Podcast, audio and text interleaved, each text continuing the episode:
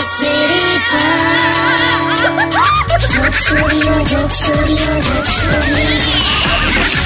welcome back radio city joke સ્ટુડિયોમાં આપનું સ્વાગત છે કિશોર કાકા હા હમણાં મને એક એવો મેસેજ આવ્યો કે આપણા દેશમાં અત્યારે જે કોરોનાનું જે પેલું ટેસ્ટિંગ ચાલે છે હા તો કે રોજના લાખ જેવા ટેસ્ટિંગ થાય છે એક લાખ લોકોના એમ હા તો કે જે એકસો પાંત્રીસ કરોડની જનતા છે અને આ પ્રમાણે જો ટેસ્ટિંગ થશે તો લગભગ સાડત્રીસ વર્ષે મારો નંબર આવશે કે પણ હવે શું કરવાનું લાવે બધી ટેસ્ટિંગ કીટ પણ બધી લિમિટેડ છે અને આ બીમારી પણ બધા માટે નવી છે ને યાર બધું એ વાત તો છે કાકા પણ મારી પાસે એક જોરદાર ઉપાય છે હા હો બોલ દસ મિનિટમાં પચ્ચા પચ્ચા લોકોના ટેસ્ટિંગ થઈ શકે બોલ કઈ રીતે એમાં શું કરવાનું એક રૂમમાં પચાસ માણસોને બેહાડી દેવાના હા પછી એક ભાઈ આવે અંદર રૂમમાં હા જેને પહેલેથી ડુંગળી લસણ મૂળા એવું બધું ખવડાવી દેવાનું અને એ ભાઈ પછી ધીરે ધીરે કરીને ગેસ છોડે લા કાકા હું બોલો છો લા આલા કોરોના પેશન્ટનું એવું છે કે એ લોકોને સૂંઘવાની શક્તિ જતી રહે એમ તો જે લોકો રૂમમાંથી ઊભા થઈને બહાર નીકળી જાય એ બધા નેગેટિવ અને જે બેહી રહે એ લોકોને ભરતી કરી દેવાના એમ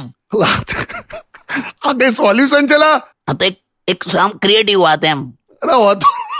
સ્ટેડિયમ વિથ કિશોર કાકા only on radio city ninety one point one Radio